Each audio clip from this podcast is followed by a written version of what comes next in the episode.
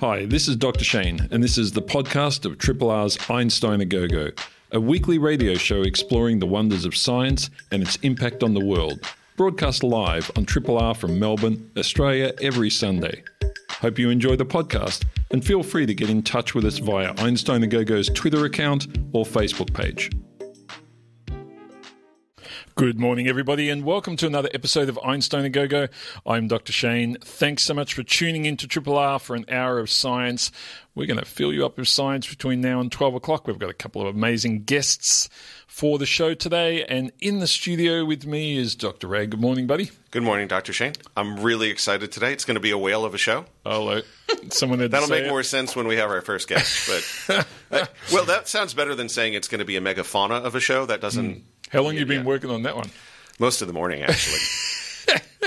Dr. Ailie, good morning. Good morning. Oh. Committed, Ray. That's Yeah. just intense for a Sunday morning, I think. Wow. most most of the really good ones are around geology and rocks, but Yeah, you know, yep. yeah. Every now and then it comes up. I'd been trying to work one in for Baleen, but I just haven't. I, that's the best I did was whale. Uh, Okay. Well, look, uh, we do have the Queen of Wales on the line with us now. Fortunately, Dr. Vanessa Pirotta, who is a wildlife scientist from Macquarie University up there in Sydney. Welcome back, Vanessa. Good to see you. Good to see you too. And on that uh, whale joke was done on porpoise. There's my oh, oh that, that's good. Uh, sorry, folks. Not much we can do about this sometimes. Uh, now, Vanessa, we look. Last time we chatted, I think you were either just about to go to Antarctica or had just been. I think you were just about to get on the plane, right? And I was very envious. Is that is that? Am I recalling that correctly? That's right, Antarctica, February this year. I can't wait to get back. So Yeah. that's right. That was our last discussion. I thought about that as well. And yeah, it was so cool to see Antarctica from the air. And most importantly, there was a whole plane load of people who were learning about the significance of nature's natural um, laboratory. That's the way I refer to it, as many others do as well. It's incredible. And that's Yeah. obviously where the whales are headed right now to Antarctica. Yeah, cool stuff. Now, I can imagine if I was on that flight doing the job that you did, you know, where you're kind of the tour guide, I think I would have just gone with, look, look outside, folks. It's awesome. That's all I'm saying. I was I was representing the um, Antarctic Science Foundation, which do really good work, and I'm Yep. still an ambassador for them. And literally, anytime you ch- you look out the window, yep, and then you look out the window a moment later, and the scenery had changed. It's so amazing. And when when you sort of describe that scenery, I know a lot of people have this image of just sort of, you know, ice as far as the eye can see, but there's a lot more to it than that, isn't there? Oh, absolutely. There's dry areas down in Antarctica, like the dry valleys. It's not all ice. There's um, Mount Erebus, a volcano down there that was puffing away. It's it's very dynamic, and to see that I was tweeting to some some of the scientists down there um, Casey, and I asked if, and they said, oh, I saw your plane go over as I was having a cup of tea, and I said. Were the elephant seals there? And they said, "Yep, all around us. We just couldn't see them from the plane." It's very cool stuff. A, a fun fact for those long term listeners of the show, uh, something for you, Vanessa, but many, many decades ago, and by that I mean two and a half, um, there would be researchers who would take uh, cassette recordings. So for those Yes. young folks, that was what we used to record our audio on, down to Antarctica, and they would listen to this program about two and a half months after it went to air, and then we ah. would get, and then we would get comments back, you know, several months later saying, "Hey, enjoyed that show in May. Thanks so much." yeah. So Oh, I love it. Well, thankfully, the technology is really cool. We were talking to people on land via the airplane. Like, that is crazy. Yeah, yeah, that's great stuff. Now, you, uh, of course, uh, do a lot of work with whales. One thing I wanted to check up uh, with you before we get into this uh, recent uh, bit of work that you've actually published in the last couple of weeks is the the the infamous white whale. Um, uh, where are we at at the moment with this uh, amazing creature that we've been tracking for so many years? Well, we're talking about Migaloo, the Yeah. white whale. He's a humpback whale confirmed through, uh, oh, he's a male humpback whale confirmed through genetic testing, so that's good. Uh, we haven't seen him for two years now, but the whole world is just, uh, well, I say the whole world, I'm biased, but a lot of people around Australia and, in fact, around the world uh, want to know about this one whale. He, we fortunately, I've worked together with scientists and citizen scientists, and we've published the first official record sighting record of him over the last 31 years. So it shows that there's gaps in sightings. He's been seen across the Dutch and New Zealand. You know, there's there's a variety of times when we haven't seen him and when we have seen him. So people have rushed to say he's dead, but the reality is we just don't know where he is at the moment. It's a big ocean, right? Yeah, that's right. And if anything, he is a flagship animal to say that these animals are migratory giants, they're marine giants, and I'll talk about that very shortly. Mm. And also, they're capable of international travel. So, our protection for them needs to be widespread and Yeah. highlights a lot of our impacts in the ocean, unfortunately. Do, do we know his age, and how does that stack up with the sort of longest living humpbacks that we know of? Well, his age at the time when he was first seen, was probably two to five years of age in 1991. So he's in his 30s. So me and him are hanging out, not too not too young. We're in the early 30s, everyone. um, and so, yeah, he, he's for a humpback whale, they can live over 50 to 80 years of age. But they're not the longest living whale. The longest living is the bowhead that lives in the Arctic. So the bowhead whale, they can live over 200 years of age. Well, amazing stuff. Must be that cold water just keeping them That's chill. right. Yeah. Like the Greenland shark, which can live over 400 years old. Wow, freaky stuff. Your listeners can just go, "Wow, I've just learned so much." Now, of course, uh, whales, fish, everything else uh, in the ocean isn't the only thing we are concerned about here because you've been looking at the impact of shipping and shipping lanes uh, over the last few years and, and what that does with regards to some of these marine creatures. So, so tell us about this new paper that you've just published and what that, that sort of indicates.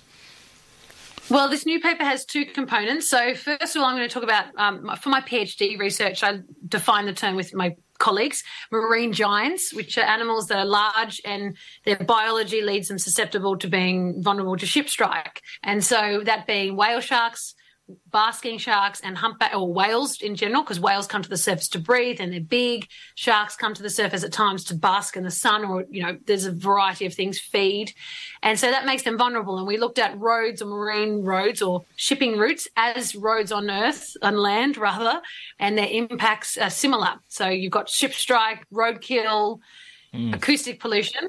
And now this paper, which has been led by Dr. Vincent Raoult from Uni of Newcastle, who's also affiliated with Macquarie University, where I'm at, he led a study looking at our marine parks, marine giants, and the impact of shipping in these areas. And are we doing a good job of protecting these animals in an area that's meant to be a safe haven? Mm. So this is, uh, you know, this is interesting to me because you would think if we were talking about this on land and we had a mm-hmm. reservation of some type, the idea of you know eighteen wheeler trucks driving through mm-hmm. that reservation would be would be seen as outrageous. Yeah. But but in Yeah, that's right. ocean terms, it's very different.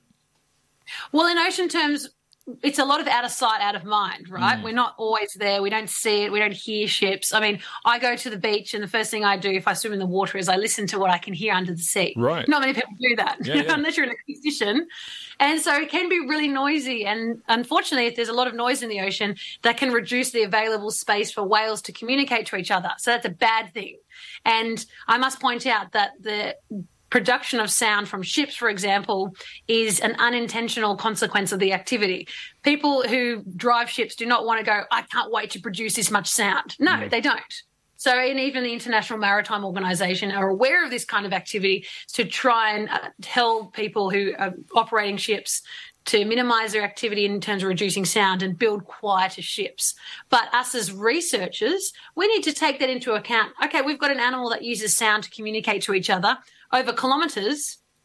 Why or how can we try and reduce this activity to minimize these impacts? And so that's what this paper is looking at. And unfortunately, in many of our marine parks around Australia, whale sharks and whales, marine giants, are, are, are susceptible to shipping activity, both physically, and so that's ship strike, and also acoustically, which is you could say, well, you could say it is physical in a way, sound waves, right? Mm. So th- this is just highlighting the importance for us to look at monitoring and future mitigation of this type of activity in areas which are meant to be safe havens for these animals. Yeah, Vanessa, give us an idea of the sort of, I suppose, the the term I'll use here is level of traffic that we're mm. talking about here. So, you know, if you're in a certain area that is supposed to be a safe haven, I mean, what, what sort of numbers and sizes of ships are we talking about transitioning those areas? Oh well, ships. So so certain ships, depending on their size, will have a requirement to have AIS or automatic identification systems. So this is basically to go, okay, you're a really large ship over 100 meters or so. Mm. Um, you need to. We want to work out where you are for safety reasons, but also for movement. So um, that's one thing. So not all. So your little runabout at home on a trailer will not have an AIS system necessarily. Yep. So that's one thing. So this paper was looking at the data that we have of those vessels, so the, the, the vessels that fit into those larger categories, and then overlaid that data with the tagging data of whale sharks, pygmy blue whales, and humpback whales in Australian waters. So there are certain areas, and it goes into a lot of depth, but there are certain areas where these animals go and where they've been tagged, and it can help provide a geographical visual of where these animals go at time. And so the team has brought together the shipping data and the animal traf- uh, tag data together to identify the overlap. And so shipping data was from 2018 to 2021. And then over around 200 individuals, tagged individuals, were assessed for their movements in marine parks from 2003 to 2018. So it's quite it's quite large. And so the key finding of the paper was over 18% of marine parks had shipping exposure in excess of 365 vessels per year. Wow. So it's large. Yeah. So it's yeah. at least one a day. I mean, you, are talking about essentially one a day. Yeah, well, well, the thing is, humpback whales aren't present in Australian waters every, uh, throughout the year, right. so they're only here for certain times of the year. So that does need to be taken with a grain of salt or a cup of tea. yeah. Well, I suppose uh, no matter where they go, well, maybe they maybe they find locations where these shipping lanes are less um, sort of you know prominent, and that works better for them. Well, potentially. This is the thing. When I first started my master's research many moons ago, one of the greats, Dr. Uh, well, I should say Professor Doug Cato, was he's a great acoustician. And anyone listening, Doug's the best. Um, he essentially was telling me that these animals must just become habituated to white noise. There's so much noise on the east and the west coast, but their biological urge to go north is still there. So they just go with it, right? So, uh, to what extent are these sounds just impacting the animals, or to what extent do the whales go, yeah, that's just part of the, I'm in Australian waters right now, it's loud here.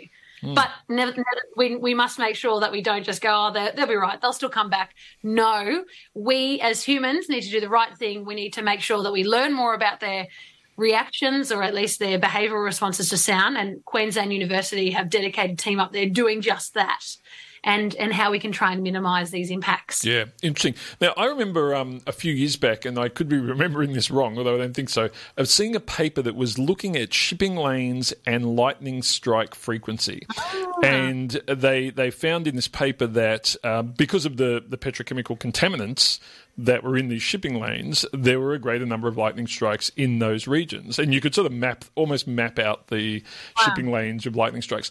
Eh, it, you've talked a fair bit about the sound elements, but are there issues around you know other contaminants and so forth in the waters, and also not just petrochemicals and things of that nature, but also things from other locations that are being dragged in with the ships, whether it's as small yeah. as pennate diatoms or whatever else, but you know all sorts of contaminants. What what's the scenario there?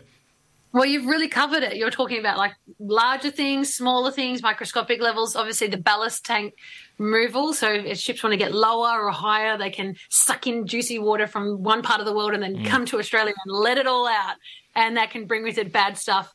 Um, and yeah, you, have covered a lot. So, the physical pollution as well, whether people they shouldn't be, but just throw things off the back of a ship. I mean, gone are those days where I actually, when I was in Antarctica, I was working with a scientist who literally uh, was, where she said to me that when she was working and doing science many moons ago, she, that's what they just did. They didn't burn rubbish. They just would throw it, their Coke cans, they just go back into the ocean, that kind of thing. So there's mm. the physical component, but there's probably at some other level um, the impact of shipping from, yeah, you've got metal being in the water, chemicals seeping through. There's probably a number of different things that would require well, years and years of study to work out the yeah. footprint behind the vessel. So yeah. there's a number of things that can be going on, and it's good to let the listener know that yeah, there's ships don't just produce sound, they don't just risk ship strike. But they have a whole host of other things, and also the exhausts which go up into the atmosphere. Yep. We need to think greenhouse gases as well. Yeah.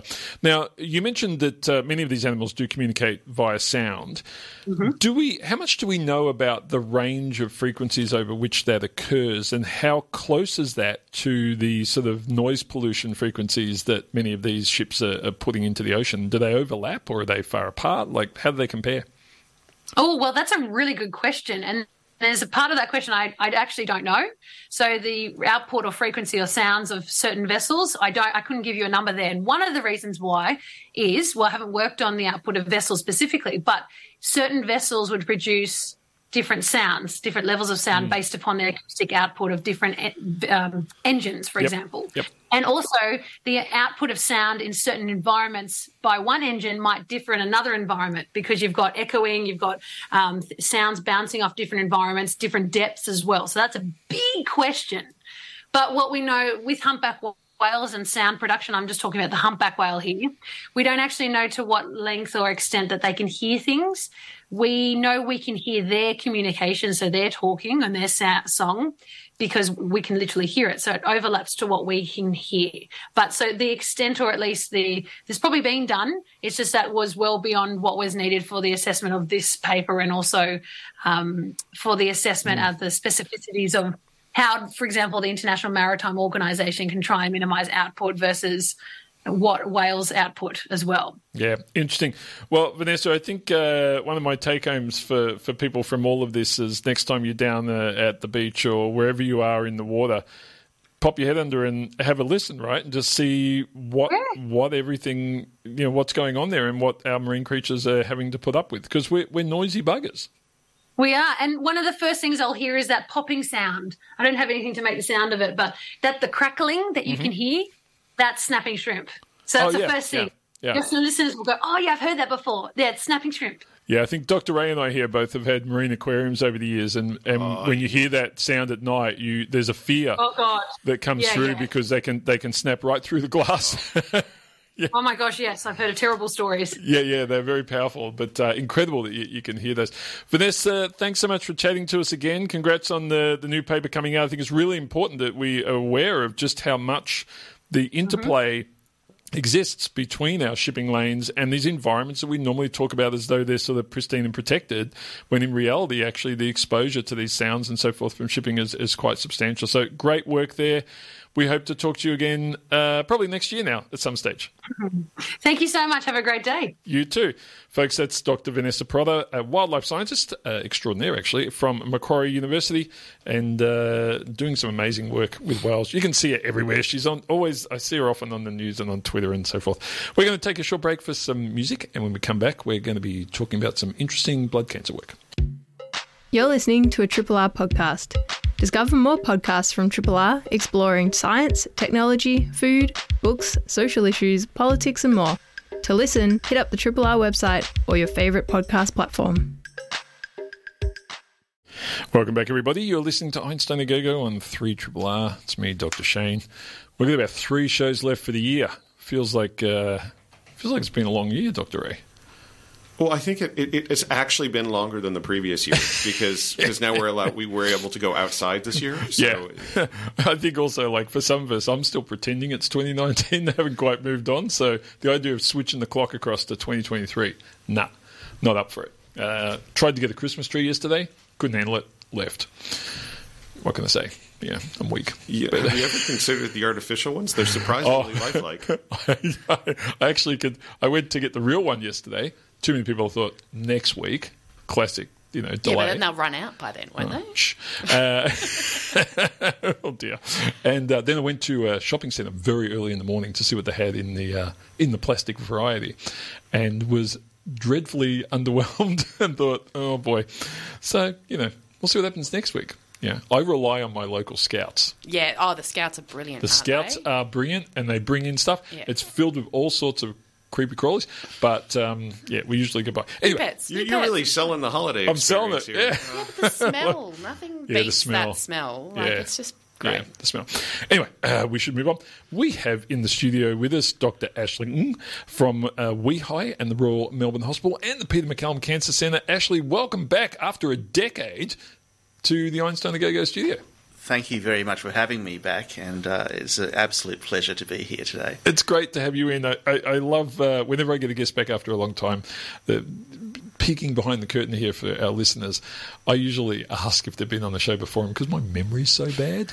if it's greater than one week since you've been on, I usually don't remember, which is terrible. But anyway, uh, but I do remember the topics, and that's one of the things that's interesting to me. But I, I got some information sent to me last week that you were doing some amazing stuff. Now, you're a clinical hematologist. Let's unpack that a bit first. Hematology is study of blood, right? It is the study of blood.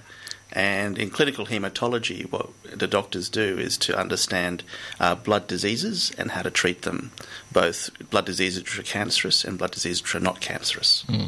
I- In terms of organs, I can understand really easily, you know, what disease looks like. You know, it starts to the organ starts to decay or its function is not there.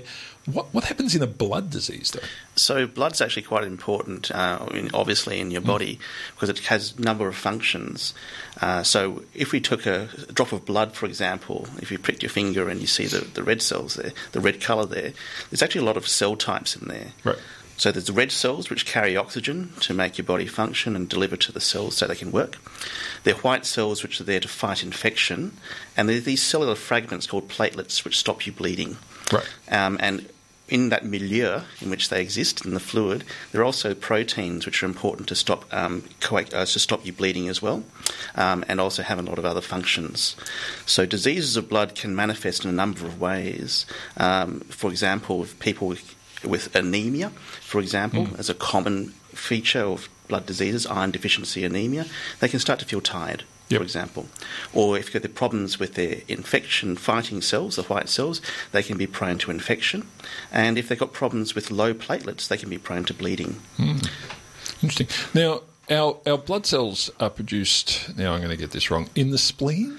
Is Uh, it partly no bone marrow? Bone marrow. Oh, see, There I you knew go. I'd get there. Physics guy. You I know you're doing Yeah. very well. Yeah. So in the bone marrow, and how many blood cells are we producing like daily or monthly? So we actually need to replace a lot of our blood cells each day.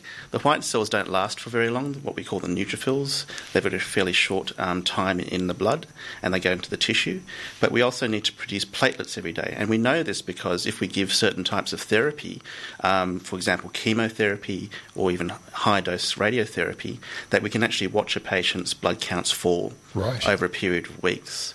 Um, and so we know that there's an ongoing need to replace those blood cells in our system. Yeah, interesting. I'm a little embarrassed. I said spleen there briefly, but Oh I, no, I, I the saved spleen, myself. The spleen is absolutely a source of blood cell production. Oh, it is. Oh, I'm off the hook. It's not the main source of production. So go. you can yeah, that's your escape mechanism. Um, Okay, I'm safe. Now, in terms of being a clinical hematologist, because this is, uh, you know, one of the reasons I was happy to have you in again today is that there's this intersection between the clinical space and the research space, and you you've got a foot firmly planted in both camps. I mean, t- talk us through what that's like, because there is a big distinction when you're active researcher and a clinician at the same time. Yeah. Yeah, absolutely. And one of the things that I do note is that when I was doing hematology, when I was growing up as a, as a trainee and throughout uh, to where I am now, there are a lot of innovations which have occurred, and that's occurred through science. Yep. And so, what we are understanding a lot now about different blood conditions is that there's an underlying molecular mechanism. That means genes may be abnormal, or we actually start to understand the processes by which the disease arises. And what I've seen in just my fairly short career um, is that there are certain new treatments which have arrived and become the standard of care because we've understood the molecular mechanisms. And one of the things as a clinician is that that gives you some insight into what the importance of science, the importance of research, importance of research, and also from the other end, we get to ask the question: What are the important problems or important um, diseases that we need to address, and how can we best address it from the science point of view? So, in some ways, it gives you a perspective from both sides. Yeah. And at the end of the day, what we're actually trying to do is improve patient outcomes and patient care. And so it does give you a target, I guess, in terms of what you like to research and what we want to focus on. Yeah, I mean, one of the things I find interesting, and we, we don't talk about this a lot, but it's, it's quite hard to get you know uh, trials and, and patient research done at the GP level because they see so many different types of things in a given Yeah. week. There's no sort of concentration of diseases. But in your space, where you know you're seeing blood cancers. All the time. That that must give you incredible access to you know patient samples, patients, and so forth to do specific work. Yeah, absolutely right. So, one of the advantages and one of the requirements I think nowadays to do this type of clinical research or translational research is to have expertise in treating the conditions that you're researching. And you're right about the uh, about the patient samples and the patient cohorts, because we actually need numbers of patients who are um, willing and able to participate in such trials, and to actually understand the effect of a treatment f- targeted towards a specific disease, you need a certain number of um, uh, uh, patients who are enrolled in a trial to see the outcomes, whether it be uh, positive or positive, even negative. So, the actual process of clinical trials is actually quite, uh, shall we say, it requires a lot of administrative as well as coordinated work from a number of um, uh, people Yep. who are experts in their field. And this is one of the difficulties in having disseminated treatments, for example, from a GP level. They don't have that support. Yeah, yeah.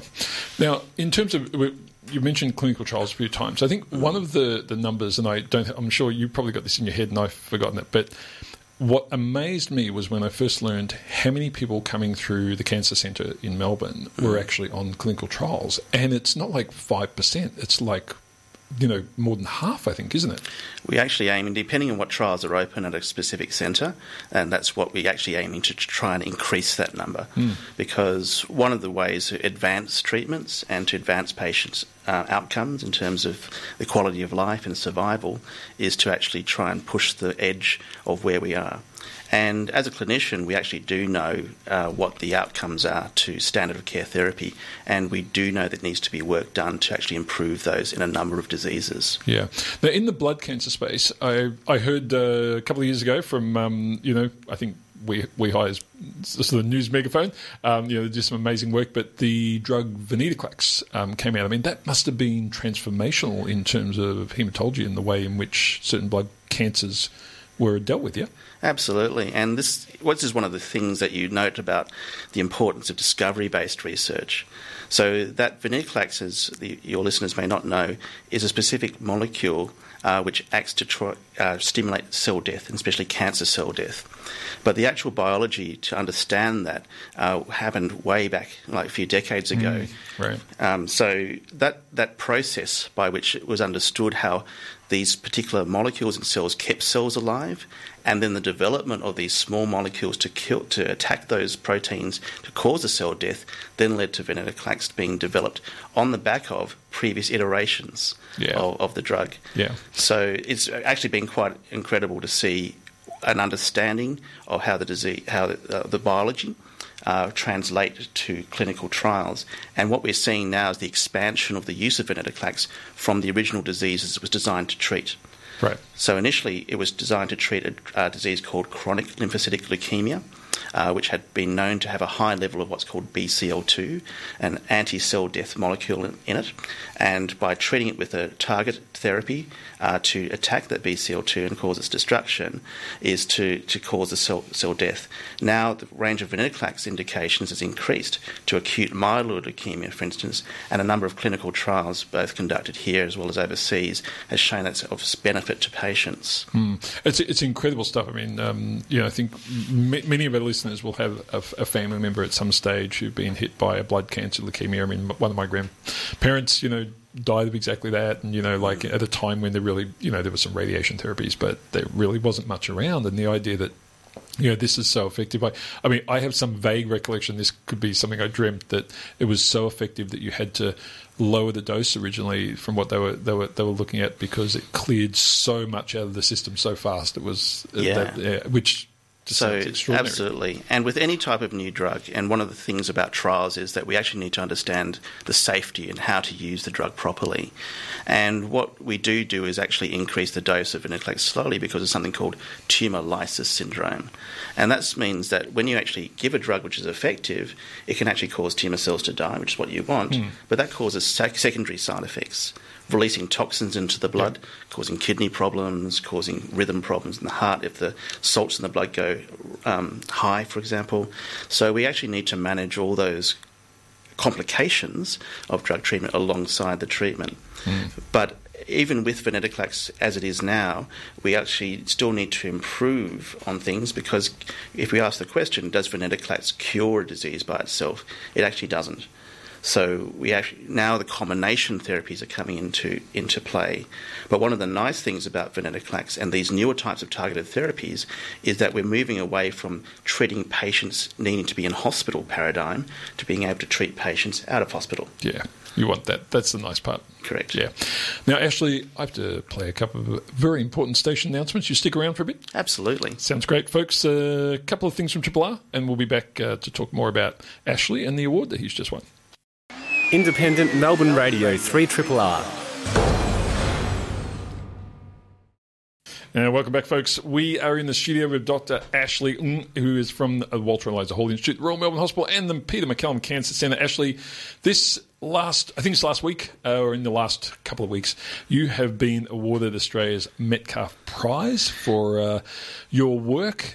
Tell us a bit about the prize, first of all. What does that mean? Yeah, so it's a great honour to receive the Metcalf Prize. I was one of the co-awardees, um, and it was really in recognition of the work in terms of stem cell research that I've done over the last decade or so, in terms of providing uh, information, insights into how stem cells function and work.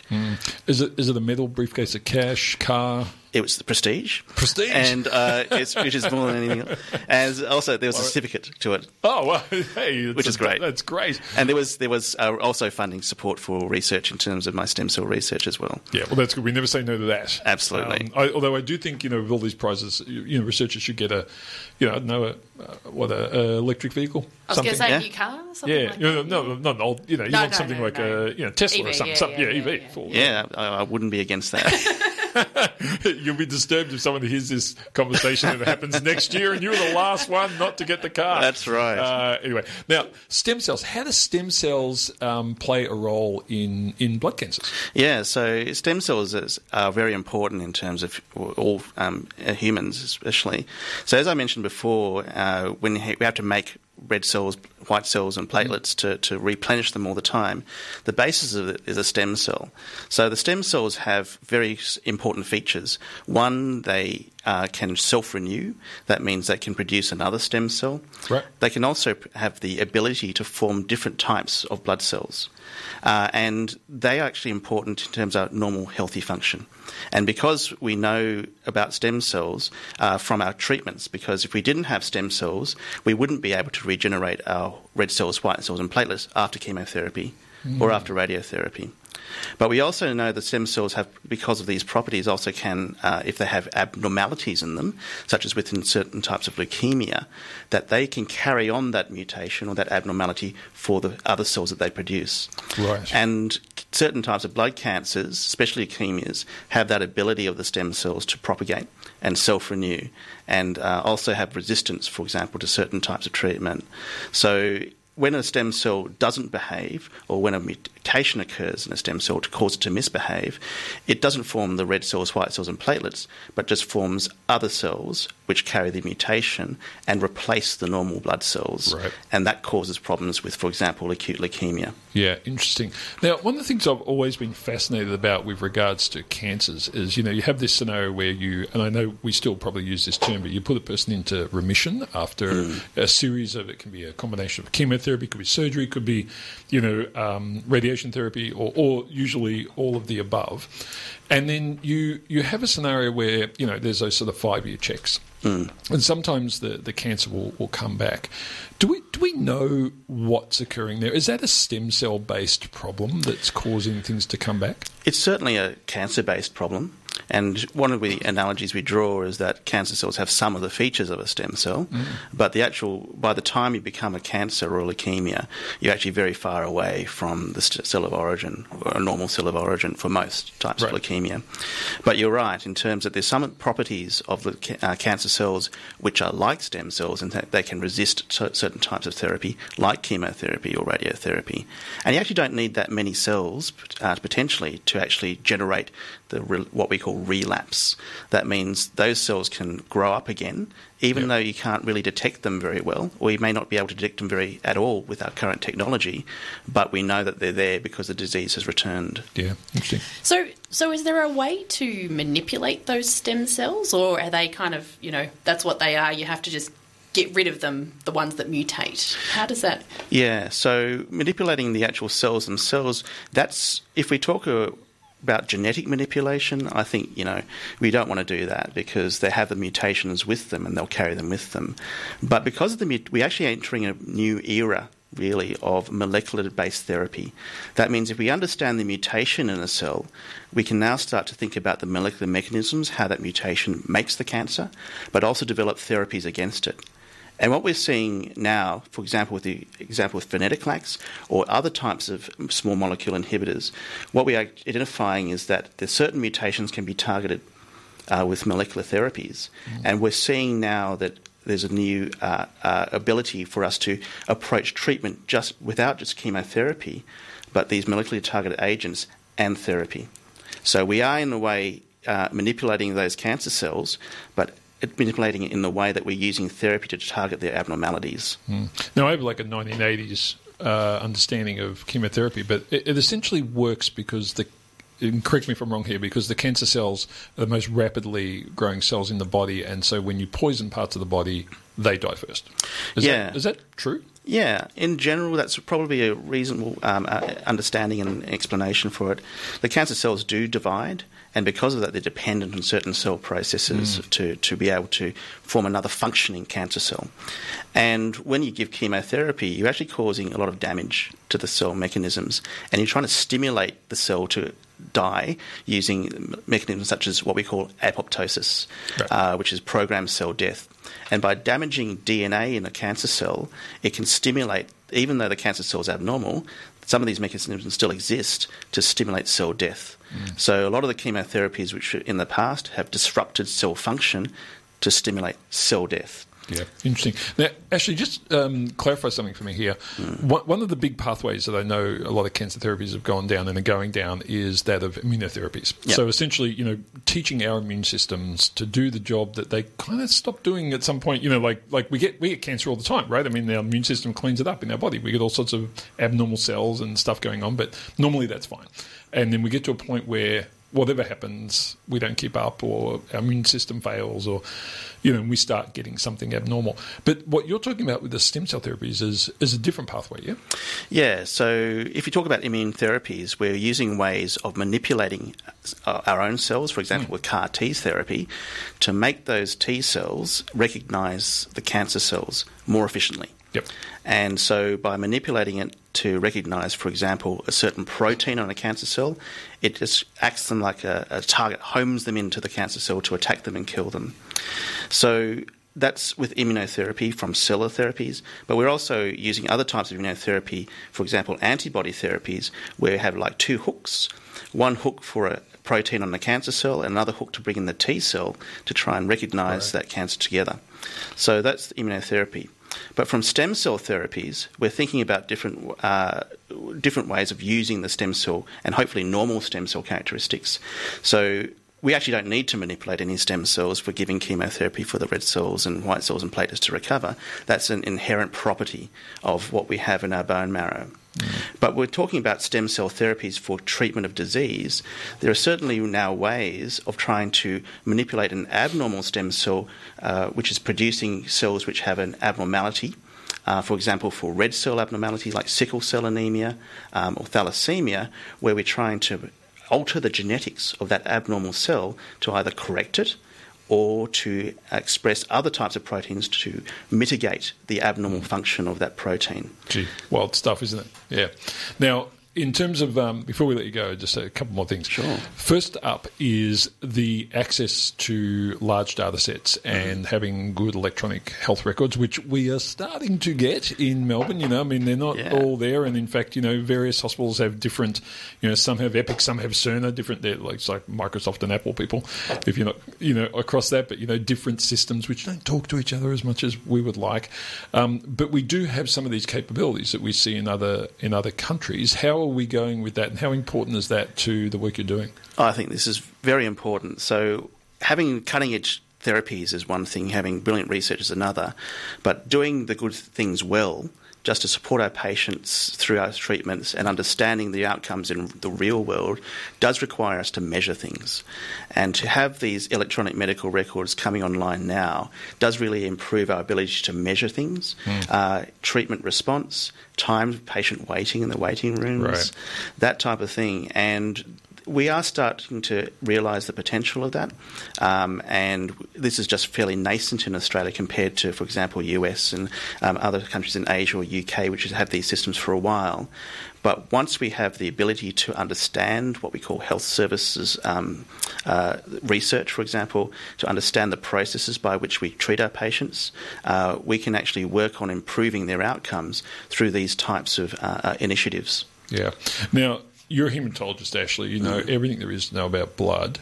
Are you secretly storing your young man blood somewhere in the freezer to be re-injected into your body when you're 70? Unfortunately, not. so, young man blood is the best way to do that is through my umbilical cord. Oh, yeah. And uh, when my young man umbilical cord was actually unfortunately thrown out after birth. Ah. Yeah. But there is the ability to store your cord blood, for example, in terms of these cord blood banks, and it does cost to, Mm. to do it.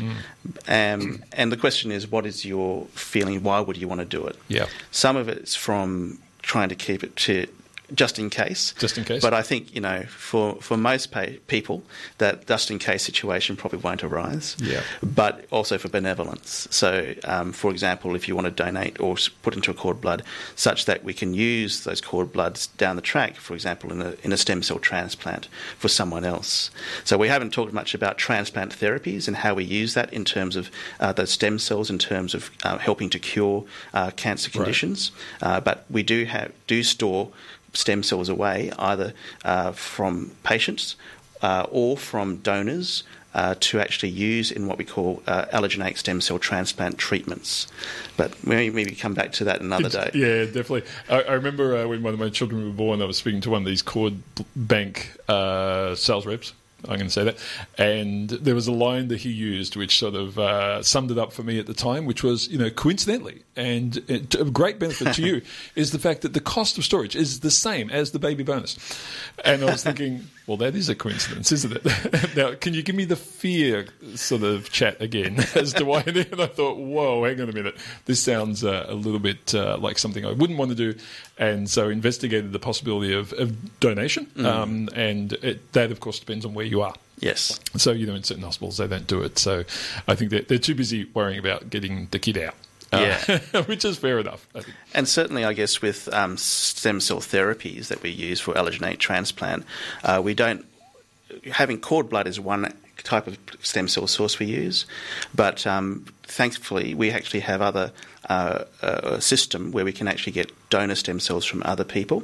We don't need, need to have them stored, uh, either donors or familiar, uh, other unrelated donors or volunteer volunteers, or actually family members if there is a match. So we only put that type of therapy up for certain types of diseases and for certain types of patients who would tolerate it. Uh, but it's certainly something that we do do in our regular work, uh, which is important use of stem cells in, in treating human disease. Yeah. Ashley, great having you in the studio again. Good luck with the ongoing work and congratulations on getting the Metcalf Prize. That is quite an achievement. And I'm, I'm glad you got the certificate and the kudos. Great. Thank you very much for having me. Folks, we're going to take a short break. And when we come back, we're going to do some news for the week, uh, left till the end of the show after all the guests. Triple R on FM, digital, online, and via the app. Uh, you are listening to Triple R, folks. It's been a huge week in science, Dr. Ray. What do you got? It has, Dr. Shane. You know, I saw something and went, oh, that's actually. You, you look at chemical engineering discoveries or uh, discoveries in science, and you go, well, is this a cool idea or is it going to change anything? Is it, is it just a, a great step in science or, or does it have the potential to change? And I saw a discovery in what are called electrolyzers this week and went, actually, that actually has potential to change things. Um, for those of you that don't know, an electrolyzer is how we, one of the ways we can generate hydrogen gas from water. Cool. And and so what we do is, and and you you may have done this in a science class before, is you take two wires, one from a positive part of a battery and one from a negative. You put it in water. The water might have a little bit of a particular salt, and at those two, at what's called the cathode and the anode, they actually will split water molecules into hydrogen gas and oxygen gas. And and why that's cool is one only generates at one one electrode, so you can separate the two gases. But it's also a way to generate hydrogen from water. Hmm. Now, that sounds awesome. Why aren't we using that? Because then, if we had the hydrogen, we could use it in hydrogen fuel cells to generate electricity. And this sounds awesome. Wait, I could get hydrogen gas from water. And you can. The only catch is you need electricity to do it. So electrolyzers have to be efficient. And no matter how much electricity you put in, you're not going to get the equal amount of energy in hydrogen or oxygen out. So how do you make an electrolyzer useful? Because people are talking about this is going to be the green economy. Green hydrogen, where's it going to come from? Well, if you can get your electricity from solar or windmill or turbines, then then your electricity cost doesn't generate fossil fuel. Then you've got hydrogen, and then you can generate electricity in a fuel cell from that. And so that's kind of how hmm. electrolyzers, which is the electrolysis of water in a, a little process unit, are supposed to help us with hydrogen. Well, electrolyzers have two challenges with them. One, they make all different types, and they're trying to get them more and more efficient. And there's really interesting technology there, which is great. They're working on it, they're doing better. But the problem with electrolyzers is you're splitting up water into hydrogen and oxygen. And the water you need needs to be really clean, like really high end drinking water. No matter how efficient it is, it's got to be really clean water. And the thing is, when we make water that clean, we tend to want to drink it. And we need a lot more of it. So water's kind of scarce in a lot of areas. And and if you have water that's dirty, let's say you had seawater. Oh, you could do it from seawater like we desalinate. Well, actually, you'd have to desalinate the water first because all of the other ions and things that come along in seawater will cause extra reactions. They'll corrode the electrolyzer, they'll make it a crusty, rusty mess, and, and then it's not working. So one of the biggest challenges why electrolyzers haven't become mainstream is they need really fancy water. Hmm. So, a set of researchers from Sichuan, Nanjing, and Curtin University have come up with a way to, assault, to solve this problem, which I thought was rather elegant, to create an electrolyzer that doesn't that can work with seawater. And all they did was they took the cathode, the anode, mostly of all, all the little pieces of that they need that you would normally stick in water, and they sandwiched it around two membranes. And the membranes were basically Gore-Tex. So this is the same breathable fabric when you have a rain shell that keeps the water out but lets the water vapor go through. And it's also very common in your running shoes. And they basically encapsulated their electrolyzer in these membranes that let the water vapor through but don't let the water liquid through. So you can put it in seawater, it pulls out the water vapor, then it uses the water vapor to then actually create the hydrogen and oxygen. Um, and they've been doing, they showed they could scale this up. And so nice. it lets you work with seawater and wastewater, and you don't need nearly as clean water to do an electrolyzer. And so, while it might not sound that exciting, this might actually be a leap forward that changes how electrolyzers work, and it's maybe one step that moves something like a green hydrogen economy more to a reality. So I thought that was pretty cool. Sounds damn good if it works. Sounds damn good because Sound- uh, I want to be producing the hydrogen Yes, off solar panels. that'd be excellent. That would be excellent. Well, there's things about storage and, you know, yeah, don't worry about that. There Yeah, are- anyway, pro- yeah. you'll- Yeah, I got we'll some space there. in the Yeah. garage. oh dear. Dr. Ailie, what do you got for us? Well, we finally have a summer day today.